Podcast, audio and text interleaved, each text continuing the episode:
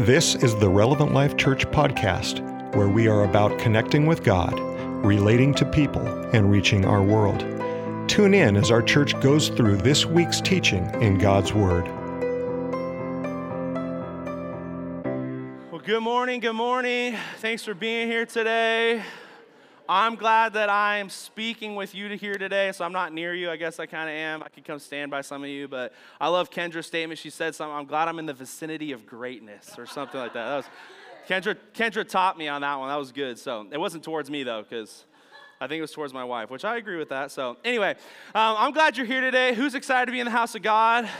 Welcome, welcome online to those who are with us today. Um, I'm really excited for what God's going to do, um, hopefully, in our hearts today from today's message. Before we jump into that, I want to um, echo a couple things. First of all, um, our host video said that if you're new with us, fill out a connection card, and I would encourage you to do that. You can find it in the back of your seat, a physical copy, or use your phone to fill out the digital card by scanning the QR code and doing that. We'd love to connect with you. If you do do this and you're new, we'll reach out to you, um, and, and we would love to hear your story. So, second thing, though, is today is Pastor Sarah's birthday. Um, she's not in here for us to embarrass, so I'm going to save us singing really horribly next service. But uh, I would encourage you to just reach out today. She's up serving in kids right now. But um, if you catch her or if you have her number or social media, reach out and just encourage her and say how much you love her. She's a, a gift in Allie and I's life, our staff's life, and this is church's life. And um, we're grateful for her, right? Amen. Come on, if she's upstairs, you got to be louder than that. We're grateful for her, right? All right, hopefully she heard that one. Anyway, I'd encourage you to, to spoil her, maybe buy her a pumpkin spice latte, even though they're of not the Lord. Um, but, uh, you know, it's her birthday, so we'll let it pass. Anyway, with that being said, we're stepping into week four of a series we've been in called. Come on, series we've been in called? All right, that got weaker. It's fine. Um, if you're new with us or haven't been here for this series yet, or perhaps you checked out the last couple weeks, we've been taking um, the month of October as a community to talk about the idea of generosity and financial giving. I know everyone's favorite topic. Woo! Like everyone loves this topic. But I think sometimes people hear this idea of generosity and we immediately go to, okay, like what are they asking for now? Like I got Christmas coming up. I got to pay for stuff. Like how much do you need me to give so you get off my back, right? Does anyone feel like that? Don't raise your hand. God sees. Anyway, uh, the truth is, yes, we need money money to meet needs at RLC and to do ministry. I don't want to try to hide that reality away behind um, a different motive. Um, the church's bills, our staff's livelihood, our ministry vision, the mission of God through RLC, the programs we offer, they all hinge on money to a degree, right? Just like any other venture in the world, we need money. But there's another truth that we've been trying to point out in this series, and I want to try to um, bring my own flair to it today, just to talk as we as we dive into another topic, is that we're generous not only because yes, there's needs to be met, but because we were we were shown generosity from a God that was so generous, and so we we turn around and are generous um, as well which is where this phrase above and beyond comes into play. This word above and beyond, or this phrase above and beyond, means actions or behavior that exceed what is required or expected. And when it comes to giving, I want us to catch this. You throw that next slide up there for me? Above and beyond is a heart posture and response, not just like not just like, God, you're so good. No, it's like physical action that is formed by the recognition that giving is a privilege we have as people that have been given so much from above and beyond giving God. It's, it flows out of us. It's, God, thank you for action. I'm going to do action. Many of us stop at thank you, God, for action, and we never do anything with it. And that's not what we were called to do. And so, above and beyond, this idea is like, because we were given, we will give. And so, over the past decade at RLC, I know we have many new faces, especially these last few years in our community. We have again and again actually come back to this idea of taking a portion of the year and centering our attention as a community around giving in, this way, above and beyond giving. And not only do we talk about it, but we actually put action steps to it, right? We all know this. It's one thing to say you do something, it's another to do it, right? Right? All you know, like if you have kids and you're just like, dude, do something, and they're like, yeah, I got it, but they don't do it, you know that's not a win. I got you. Okay. Um, where are the kids? Bring them in. No, I was kidding. Um, anyway, this has led us to take on many different giving projects over the years. And we've done this, and I want you to catch this because I think generosity works like a muscle and you can let it atrophy if you choose to step out. And this is why you're like, why do we talk about giving so much? Well, the fact that you're asking that question to me shows that you're atrophying. It's like when you go to do something, you're like, dude, my leg hurts. Like, what? It's like you haven't used that in a while, right? It's the same thing when it comes to generosity. So we've shown this over the years by raising thousands of dollars for, um, for Bible translation projects in other countries, funding a missionary's vehicle, um, raising money to local projects in our area, doing a 90 day giving money back guarantee um, to test God in the area of tithing. And this year we've taken on two projects, say two projects. And the second project, which I'm going to highlight first because it's the lesser of the two, is focused on resourcing um, our furthering of ministry at RLC. There's some things we would really like to do that we're trying to raise a little bit of money for. But the main project, to say the first project, is to Oregon Alpha uh, Ministries. And this week I was going to explain this, but then we received a wonderful video from Pastor, uh, missionary Chi Alpha person Bethany in the back over here. And uh, it did such a beautiful job of explaining why we're raising money. And so I want you to check out this video really quick.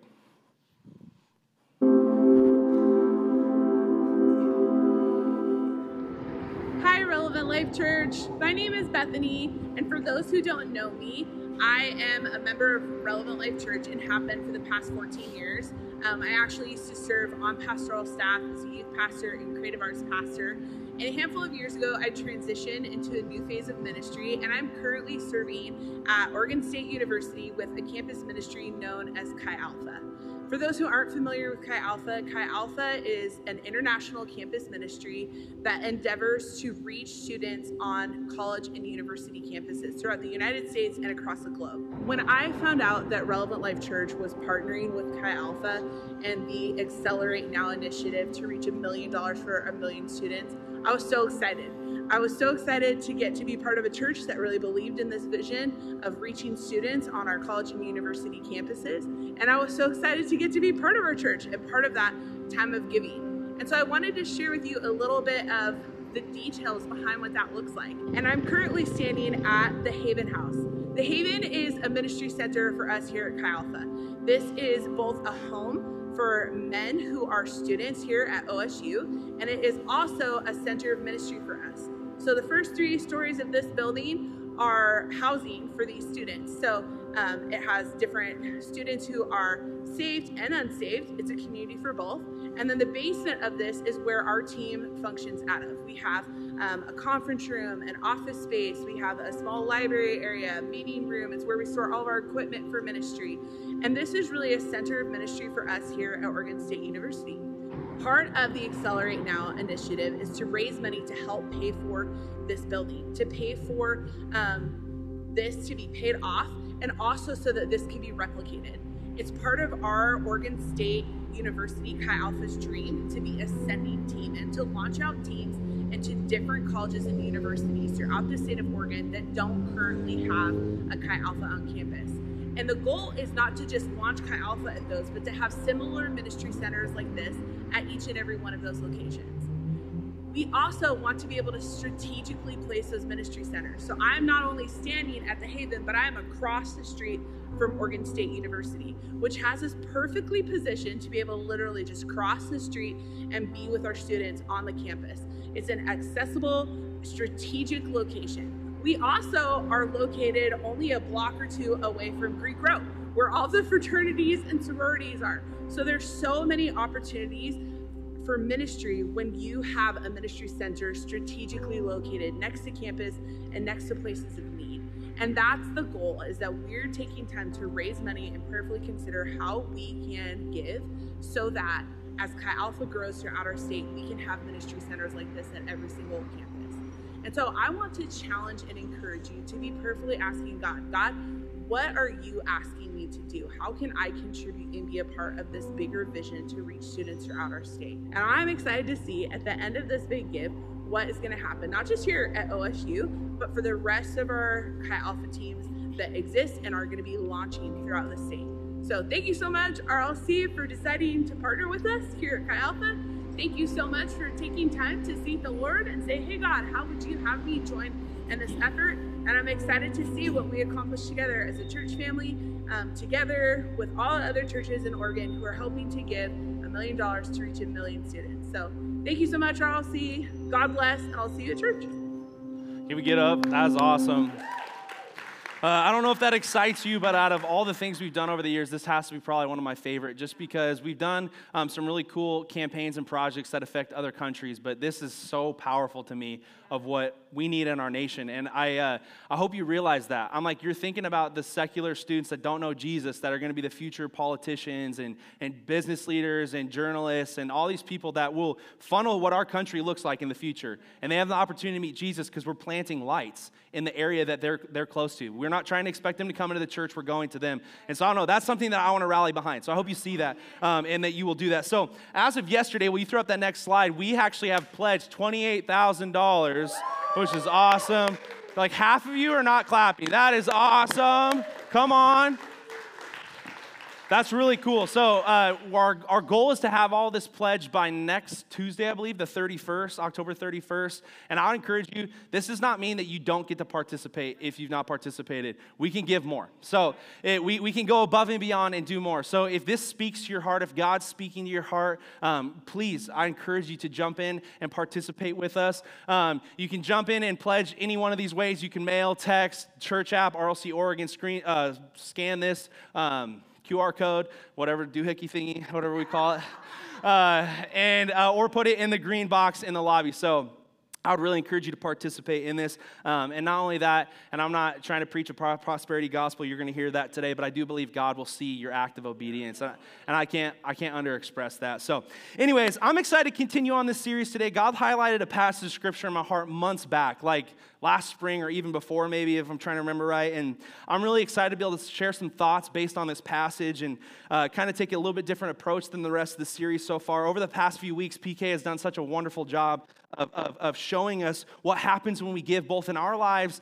and in the kingdom in other people's lives. Um, he also has given us so many great foundational principles as to what generous giving looks like and even why to do it. And today I want to continue on with this topic, which also is the title on message Living an Open Handed Lifestyle. So everyone put your hands out in front of you like this participation. Turn your neighbor say, Living an Open Handed Lifestyle. And my desire is to expand our view of generosity from just finances to all areas of life. Because although finances are a major area of how we live an above and beyond lifestyle, it is not the only area.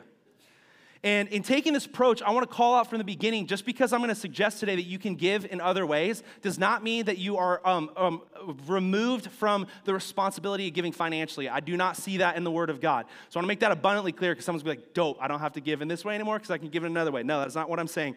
Rather, I'm actually making it harder and I'm raising the bar, right? Everyone's favorite thing. I'm stretching you further because what I want us to understand is that above and beyond living is not just done financially, it's done through every area of your life. God gave you life, He didn't just give you finances finances. So you go, God, here's everything back to you. And that's challenging, but that's the reality. And so I want to jump in that day, but let's pray first. God, I just thank you so much for this opportunity to get, get into your word. God, I pray that you would speak through me. God, you know what everyone in this room is going through.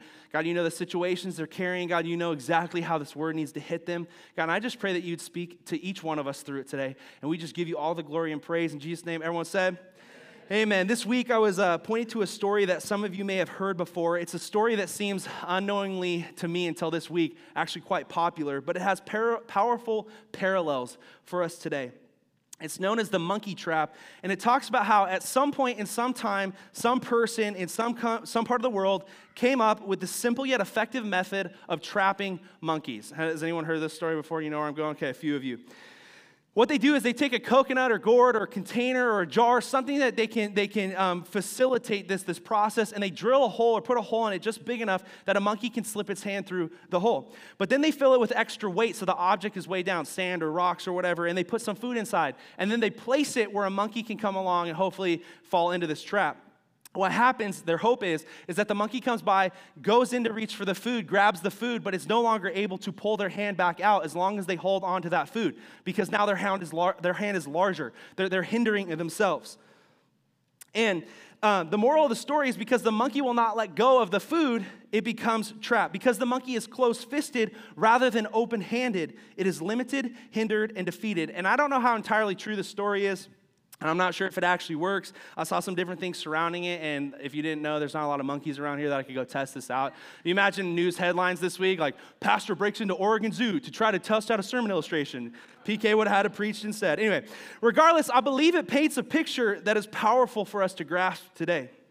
See, similar to the monkey who opts into staying close fisted and remains trapped rather than being open handed and finding freedom, I'm afraid human, humans' tendency is to do the same. See, we see, we find, we work for something that we want, and then we get it and we hold on tightly to it.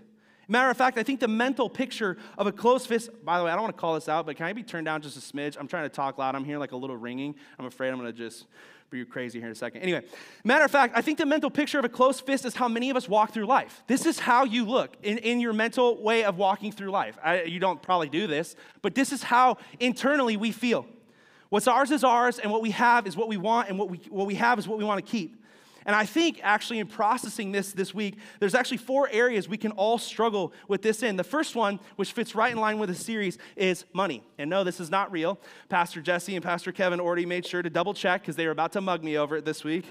Not really. Pastor Kevin's like, dude, like what? Jesse's like, I see you got Allie's birthday gift or something like that. And I was like, no, Allie makes all the good money in the family, let's be honest. Okay, anyway, um, by way of quick Google search, though, the average person spends 90,000 hours at work over their lifetime. 90,000 hours of work.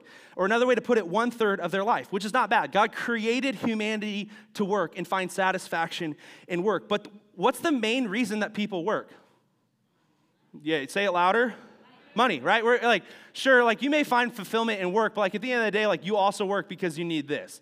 Like, the, that's the reality. You need to buy food and clothes and shelter, aka necessities. In ways, money is the lifeblood of how our lives function. Without money, you can't survive.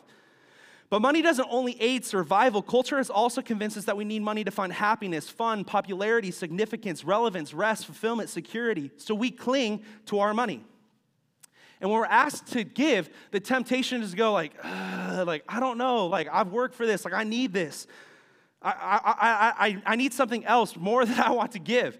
We don't know what's coming around the corner, and if we give, then we'll have enough to supply what we need. The second one, though, is, is time. Say time. This is a beautiful alarm clock that I stole from my mother. I was like, I was like reaching out this week. I was like, I need a, a, clock, and she's like, you can have my alarm clock. I was like, okay, awesome. Okay. Anyway, each and every one of us, whether we like it or not, only gets 60 seconds in a minute, 60 minutes in an hour, 24 hours in a day, seven days in a week, and 52 weeks in a year. It does not matter what you desire or not. Time is always ticking. It can never be slowed down, purchased back, redeemed, or relived, which makes us extremely guarded over how we use our time. Right? Everyone said, Amen. Now, you did not say amen because you know it's true and you don't want to be called out like that. anyway, we have to survive and thrive, which takes time. If you want a good marriage and good relationships, it takes time. If you want to enjoy a hobby, it takes time. If you want to try to give your more, like yourself more time on earth, then it takes time to take care of yourself, to give yourself more time. If you want to be more effective at using your time, then you need to take time to consider your time so you know how to best use your time. And then don't forget, you need me time, right? Everyone knows this. Like, I'm just stepping on everyone's toes. It's the reality of all of us. And this to be said, like, and this being said, we're very close fisted. Like, some of us, like, I can make more money. Like, I can go do something, I'll give you this. But this, like, this runs out. Like, I, I can't make more of this. The third one, which considers closely with time, and this one's gonna be even more depressing, is energy. No, this is not empty. I know some of you are like, man, I need that today. Anyway, on top of the fact that you only have limited time in your days, you even have less energy. Boo. Like, that's not fun to hear, right? By way of another quick Google search, the average person sleeps a third of their life, and they sleep just so they have enough energy to try to live out their time. This makes people close fisted over where they spend their energy.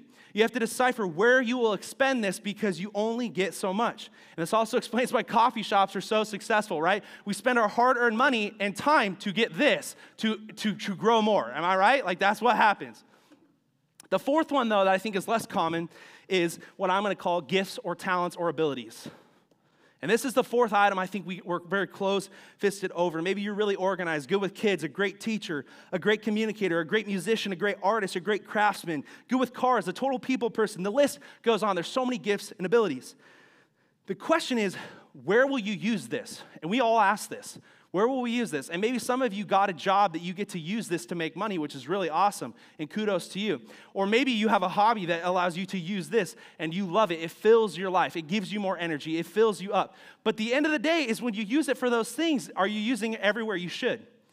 We always have to go. There's only so much time. It doesn't matter how many projects you want to do or how much you want to use this gift. You only have so much time to do so. And so I think some of us, that tends to make us go like, ah, close fisted, right? Like you, you, your god's like i want you to use your gift like god then i can't do this or god i can't do this or or maybe you see someone need and like me my gutter's falling off my house right now and i got it figured out but i'm not fixing it myself because i'm incapable. Anyway uh, and and you're like i can help this person but should i? You know what i mean? Like we all have to go through this.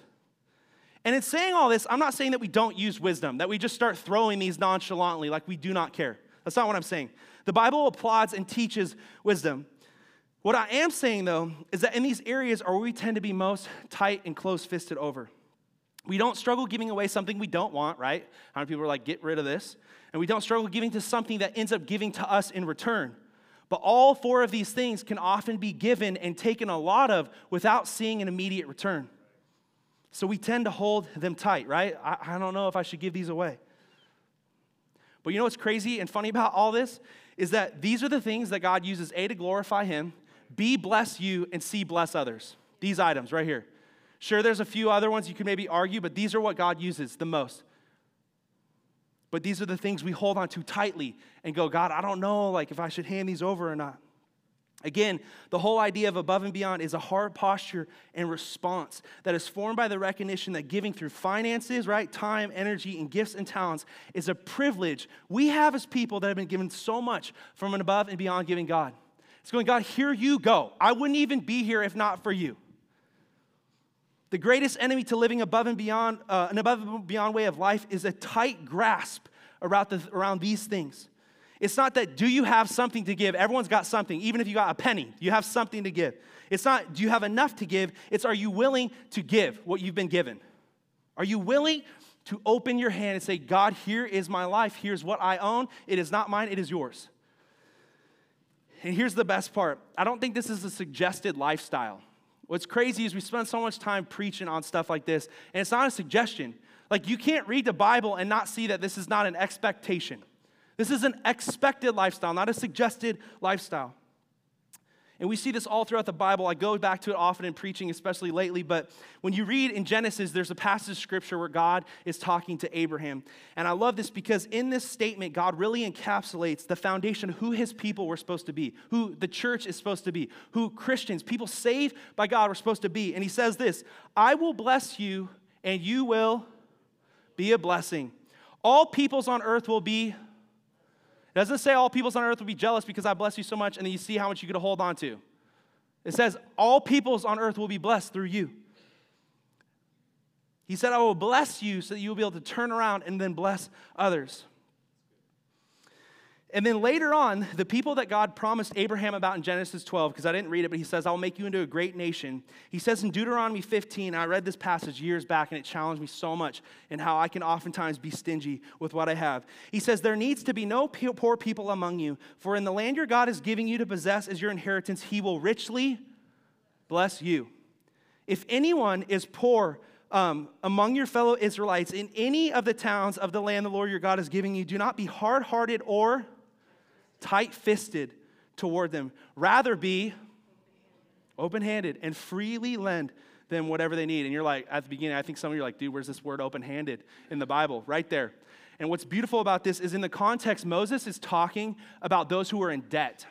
And it's in a big list of all these different things regarding law. As they're about to enter the promised land, God's giving them this stuff. But what's beautiful is I think that this is more like all encompassing than just that. This is coming from the heartbeat of Genesis 12 that I will bless you and you will be a blessing.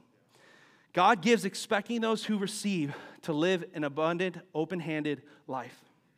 And so today, with the rest of the time, I want to briefly look at a story found in the Bible that I believe highlights two reasons why we should be living open handed. And I know I spent half my message kind of in this other area, but I want to um, go through this today. And so, kind of put your learning caps on for just a second because I have to give some context to the passage we're going to be reading. It's a story found in 2 Samuel. And if you have, uh, you don't know where to read next in your Bible, I encourage you to read 1st and 2nd Samuel. Um, I say like every book's the favorite in my Bible, but this has got to be up in the top of those favorites. Um, it's so cool. If you think your life is drama, read this because it's not drama in comparison. But anybody have drama in their life? Do you want to admit it? Because the person next to you maybe is causing it? No, I was kidding. Okay. Hard crowd, dude. Tough crowd. Okay, anyway, um, so what you need to know before we read this story is that in 1st and 2nd Samuel, there's a powerful historical account that captures a period in the time in the nation of Israel where they ask for a king, God gives them a king, and then you see kind of all the drama that unfolds with this kingship that happens. You see what happens over the frailty of human leadership. And on the surface, this, may sound normal for a time period a thousand years ago, but as you get into the story, you see a lot of stuff come down the pipe that you're like, what is happening? So early on in 1 Samuel, the nation of Israel comes to Samuel, and, and Samuel's a prophet or representative, um, representative of God. and he, um, he and he uh, goes to God, and God's like, okay, appoint this guy. So Samuel reluctantly anoints this man named Saul. Say Saul. And to sum it up really shortly, King Saul disobeys God, and God ends up rejecting him as king. During Saul's rebuke for disobeying, Samuel says, Your kingdom will not endure. The Lord has sought out a man after his own heart. Now, you may have heard about this man after God's own heart. His name is David. Yes, see, some of you heard about him. And King David is arguably one of the most well known figures in the Bible. At least he's known that way now. But in matter of fact, um, if, you, if, if, if you only know what David became, it may be really hard for you to understand where he started because it was like, there's not a glorious beginning. See, after, God's, uh, after God rejects Saul, he has Samuel go and anoint David, a teenage boy, to be king. And the story goes that David, the youngest of many brothers, is found in a field as a shepherd. Some suggest that David was between 10 and 15 years old. Who would want a king 10 to 15 years old? Nobody. Cool. Um, And then it says uh, he, he anoints him then and there. He doesn't become a king immediately, but he anoints him as king then and there. And from there, the drama really turns up, okay? So to sum it up, really hardcore right now, David gets brought into Saul's court as a musician. David defeats Goliath, which is probably one of the most famous Bible stories of all times, right? It's epic. We like the, the, the underdog stories. He ends up being sent out on missions by Saul and being successful in everything he does because of God's anointing on his life, which makes Saul in turn jealous because all of Israel's like, we like this David guy. And, and, uh, and then what happens is Saul ends up trying to kill David. And then David flees, Saul goes after him, David keeps fleeing, so forth and so on. Eventually, though, years later, Saul is killed in battle and David becomes king at age 30. And you're like, why are you telling me all this? Because it's going to matter here in just a second. And he reigns as king for roughly around 40 years, I believe. But the story I want to narrow in on today is not found in 1 Samuel, it's found in 2 Samuel, way on later in David's life. All the waiting, all the running, all the hiding for his life has come to, to, to a stop and he is now king over Israel. He makes some mistakes, mistakes that actually bring on the events, I think, bring on the events that we're about to read today. But uh, long story short, David finds himself in a spot where one of his sons, named Absalom, gains the favor of the people of Israel and ends up dethroning his father from kingship, which is where I want to pick up today. So 2 Samuel chapter 15. I encourage you, I'm skipping so much of the story before and after, so read it on your own time. But I want to show you what I see today. A messenger came and told David, The hearts of the people of Israel are with Absalom. Then David said to all his officials who were with him in Jerusalem, Come, we must flee, or none of us will escape from Absalom. We must leave immediately, or he will um, move quickly to overtake us and bring ruin on us and put the city to the sword. The king's officials answered him, Your servants are ready to do whatever the king chooses. So the king set out with all the people following him, and they halted at the edge of the city. All, all his men marched past him, along with the Kerethites, Pelethites, and 600 Gittites. Everyone say, Ites, Ites. I don't know, it just came to mind when I was reading it earlier. It's like, ites, ites, I don't know. Okay. Uh, verse 19 The king said to Ittai the Gittite, Why should you come along with us? Go back and stay with King Absalom. You are a foreigner and exile from your homeland. You only came yesterday, and today shall make you wander about with us when I do not know where we are going. Go back and take your people with you. May the Lord show you kindness and faithfulness. But Ittai replied, No, I'm not going to leave. I'm going to shorten this up for sake of time. But he says, um, Okay, fine, go, go ahead and march on. It says, The whole countryside in verse 23 wept aloud as all the people passed by. Zadok, a priest, was there too, and all the Levites who were with him carrying the ark of the covenant of God, which I'll kind of explain here in a second. Then the king said to, um, to Zadok, Take the ark of God back into the city. And here's what I want us to catch. If I find favor in God's eyes, he will bring me back and he will let me see his dwelling place again. But if he says, I am not pleased with you, then I'm ready. Let him do whatever seems good to him. Whatever seems good to him, let him do it. And spoiler a lot because it doesn't apply to the message. Absalom dies, David becomes king again. Woohoo! Uh, read if you want more, read more about it. But what I'm interested in is again, what does this passage teach us about living open handed? Why does it teach us to live open handed? Which leads me to the first thing this morning. We live open handed because what we have is not ours to begin with.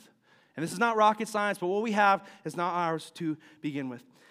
One of the things that stands out to me most about this passage every time I read it is David's unexpected response.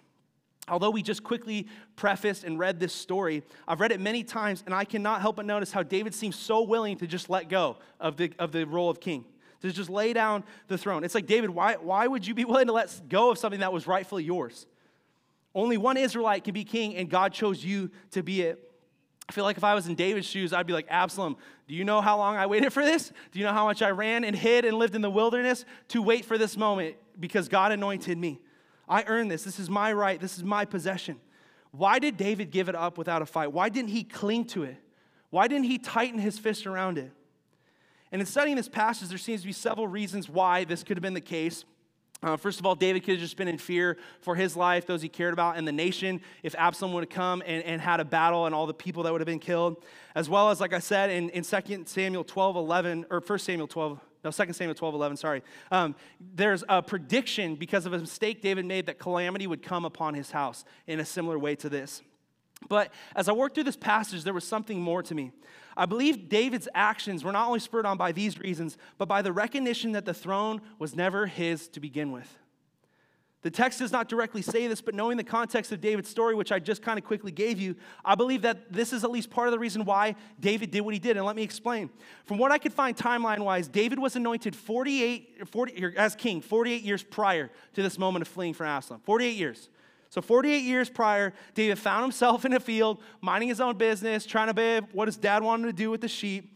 We don't know what David's aspirations were. We don't know what he was daydreaming about. We don't know what he desired to become or possess as he grew older, but it does not matter. Why? Because God found a seemingly insignificant boy in a field and decided to give him something. He wasn't striving for it, he wasn't working for it. It most likely was a reality he never would have been able to have. That means that being king was never David's possession to begin with. God found him in a field and gave it to him. And this means that God is the one who gave, not David came and took. And I believe he didn't hold it tightly when the opportunity came to lose it because he remembered this fact. Again, I love this passage of scripture, 2 Samuel 15. If I find favor in the Lord's eyes, he will bring me back. But if he says, I am not pleased with you, then I am ready. Let him do to me whatever seems good to him. How many people are bold enough to make that statement? That's, pretty, that's a pretty tough statement to make. And this has massive implications for us today. I think one of the reasons we're so, so tempted and, and we often do be so tight fisted over our money and our time and our energy and our gifts is because we are convinced that we that, that we possess and we are what we are because, because of these because of what we've done. Sorry, I cannot speak today. We are convinced that we have done them, that we have gained them that we've worked hard for, it, we've earned it, we've taken the extra steps, we've done what no one else could do. But ultimately, I just want to call it out that's a really arrogant way of thinking. Like the fact that we believe we have so much control is actually like it's embarrassing. And I'm like the first up there. Like to think that I can control as much as I can control. Like you have so little control. Like if you have if you believe you're in control, then like you're living in a false reality and I'm living there right with you. It's why we worry so much because somewhere deep down we know we can't control. To believe that your life, these things are yours to control, that they are yours to begin with, when you didn't even choose to begin your life in the first place, is really arrogant. See, only one person had the ability to do this, and your abilities and your passions and your personality, your brain, everything about you was made and given to you. And there's so many passages throughout the Bible that show us this. John 3:27, a person can receive only what is given them from heaven. 1 Timothy 6, 7, for we brought nothing into the world and we can take nothing out of it. Ecclesiastes 5:15 Everyone comes naked from their mother's womb and as everyone comes so they depart they take nothing from their toil that they can carry in their hands. In other words, all the things that we hold tightly to are not ours to begin with. Which reveals the heart for why we should live open-handed. When we argue with God what is fair or right for us to give, we are arguing not as the owner but as the employee. We're arguing not as the creator but the creation. We're arguing not as the gifter but the gifted. And I want us to grasp that today because I'm just calling it out. I don't think anyone in here can say I'm perfect at giving these things away. And I'm right there with you. And above and beyond lifestyle comes again from a heart posture and response that is formed by the recognition that all of this stuff is not from you. It came from God, and you're turning back and saying, God, here you go.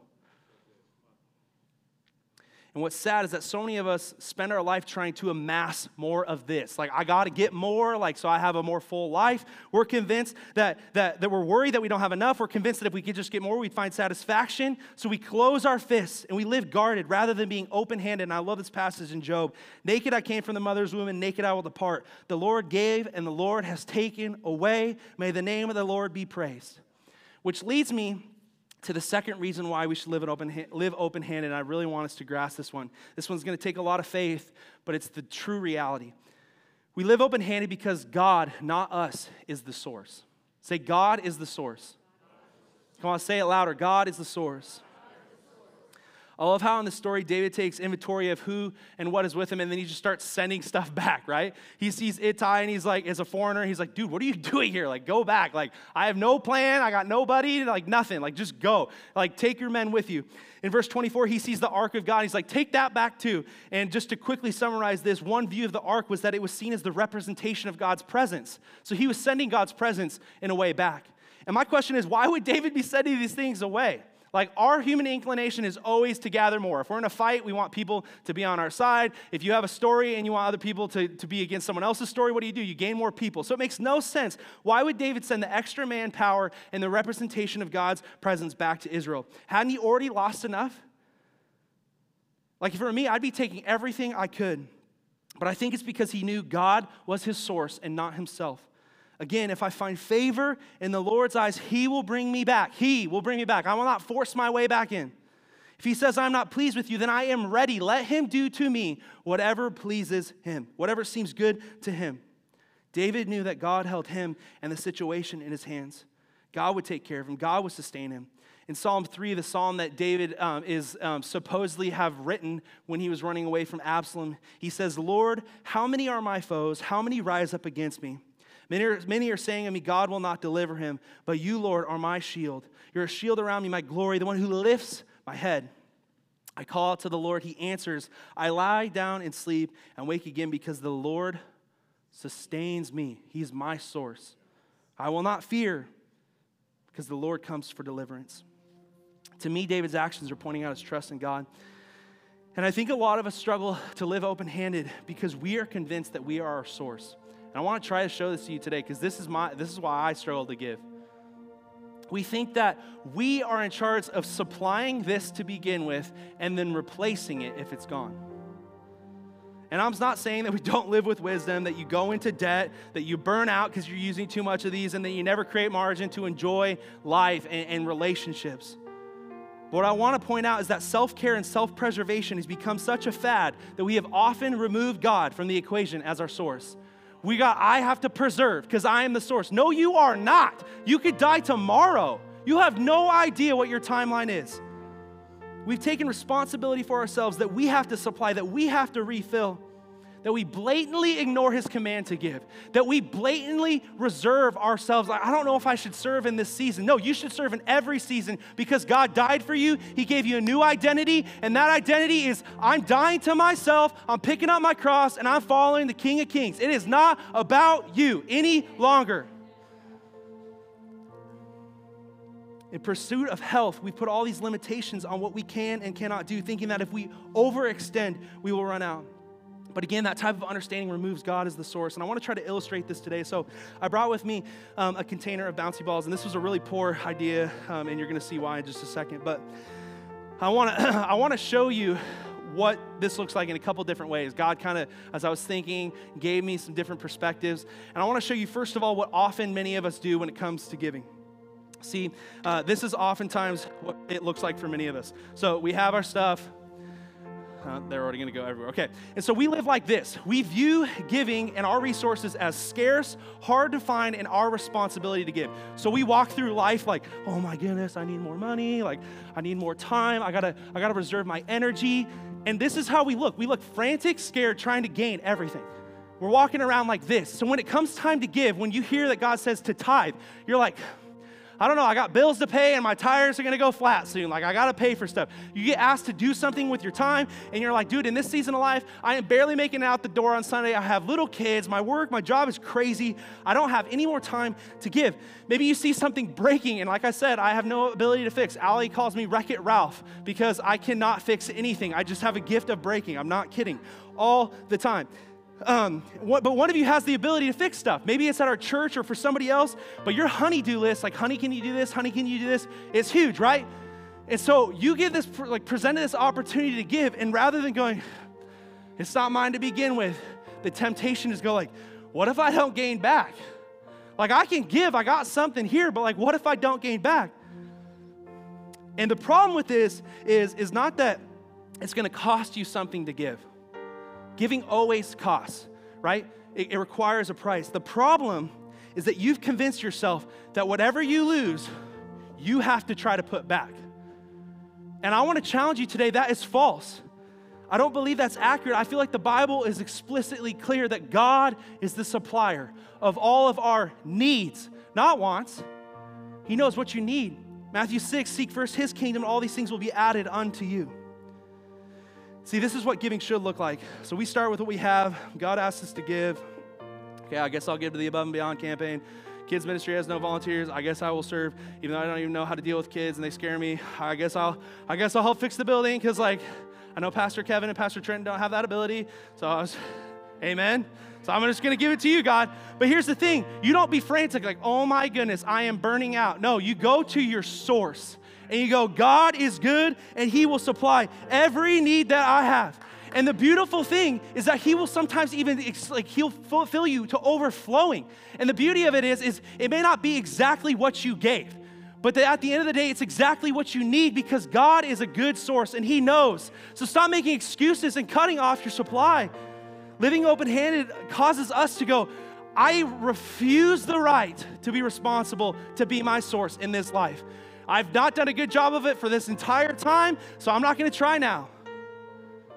And with that brings peace. It's not that it doesn't take faith, it brings a different type of peace. Here's what I want us to understand just because in you living open handed things leave your hand does not mean that they or you leave God's hand. I want us to grasp that. Just because you, something leaves your hand does not mean you are outside of your Father's hand. I love that. God is good, He is our source, which makes us consider one more thing. What happens when you don't live open handed? Good, good luck catching. Good luck catching what God wants to pour back into your life. We cut off the source when we live close fisted, and we take the responsibility to fill. We claim that we have the responsibility to bear it on our shoulders. And I'm, I'm afraid to say I've been in the same shoe, like in your shoes. I'm saying it even at times right now. Some of us are like, I don't have anything else to give. And you may be very strapped. But the question is, can God trust you with more based off of how you are currently giving these things? If He extended your life and your time, what would you use it for? More worry, more stress? Or would you use it for Him? If He were to grow your energy, what would you expend it on? Scrolling TikTok, watching Netflix? If He were to give you more money, what would you buy? Just more stuff? And this was really convicting to me. Sometimes, like, man, it'd be so nice to have more. Why? Not so I could give more, so I can have more.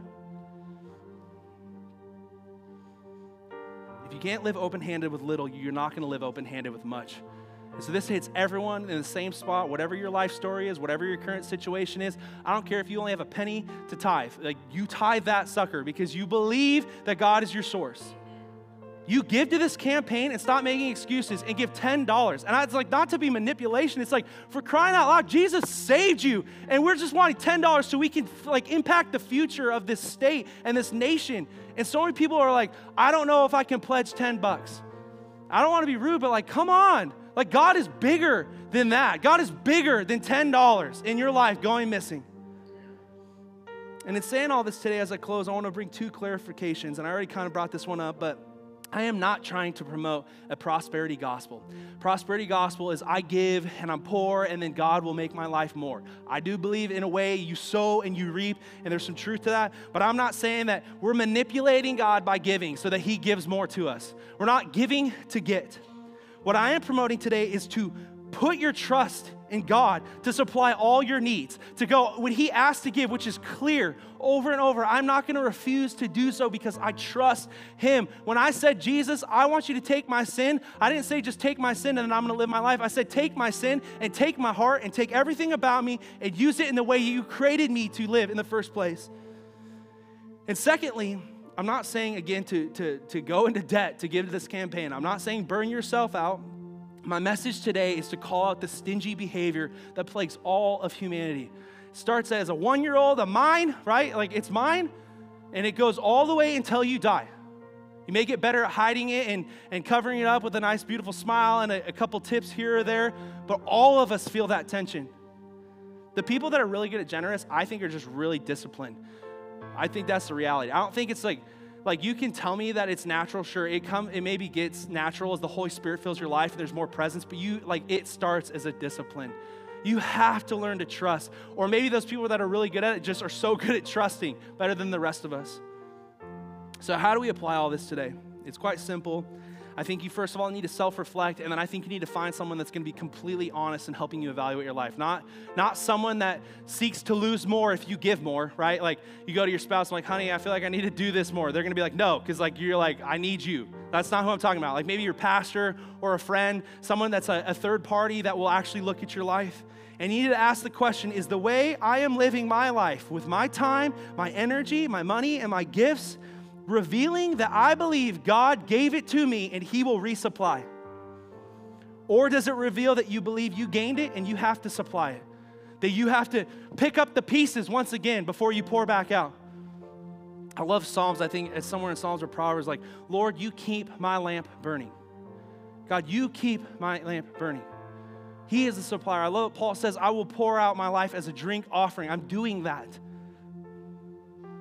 When you get to heaven, it's not going to matter if, if you're empty, if you feel empty. I think it's going to matter if your life is more full than it should have been, I guess, and, and you haven't poured out enough, maybe. I don't know. But it's something to consider. So I just want to challenge you today. And again, I could have gotten a million practical applications. There's so much our church could be doing if we had more volunteers. Like, there's so much we could do. I'll just be completely honest. We're not making budget. And there's a ton of people that come into our building every week and call this home, and you're not even giving a cent towards putting this. And that's not just for me to have a paycheck. Yes, I want to be able to do this full time, but it's so that we can keep our buildings open, so we can do stuff. It's so we can actually accomplish the mission of God. We need volunteers. We desperately do. We need your gifts. Like I said, I cannot fix a darn thing. I will probably break it worse trying to fix it. So, like, please help us. Like, I'm serious. Like, join the building care team. Amen? like, there's so many areas. And it takes you going out in faith to go, God, I'm just going to give a little bit more. But I believe there's more found in giving more. So let's pray. God, I just thank you today, God, for who you are. God, I thank you that you're good and faithful, God. And I know sometimes your word can be difficult, God. That's how oftentimes I hear it. So I probably preach from that passion, God. And I'm standing up here as one that needs to give more, that needs to process and, and, and make room to give more. God, you don't seek perfection. God, and you don't seek, you're not seeking an amount. God, you're seeking having our heart. God, and that, that comes in certain amounts, God, and that, that comes in certain behaviors, God, but we want to just give you our heart. So today, God, that's what we do.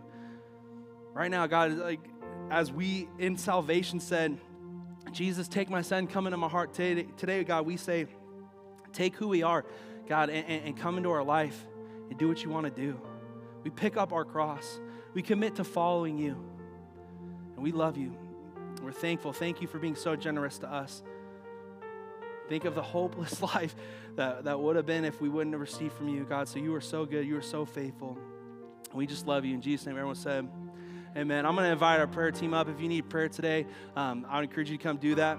As well as, again, if you are new with us today um, and you filled out that connection card physically, please drop it in our green box. If you didn't do it physically and you did digitally, we'll uh, reach out to you um, this week. And uh, we would love to connect with you and hear your story. Anyway, have an amazing week. We'll see you in the weeks to come. Here at Relevant Life Church, it's our mission to see people connect with God, relate to one another, and reach our world. This single statement drives everything we do as a church. Our hope is that today you were encouraged in this. Thank you for joining us and have a blessed day.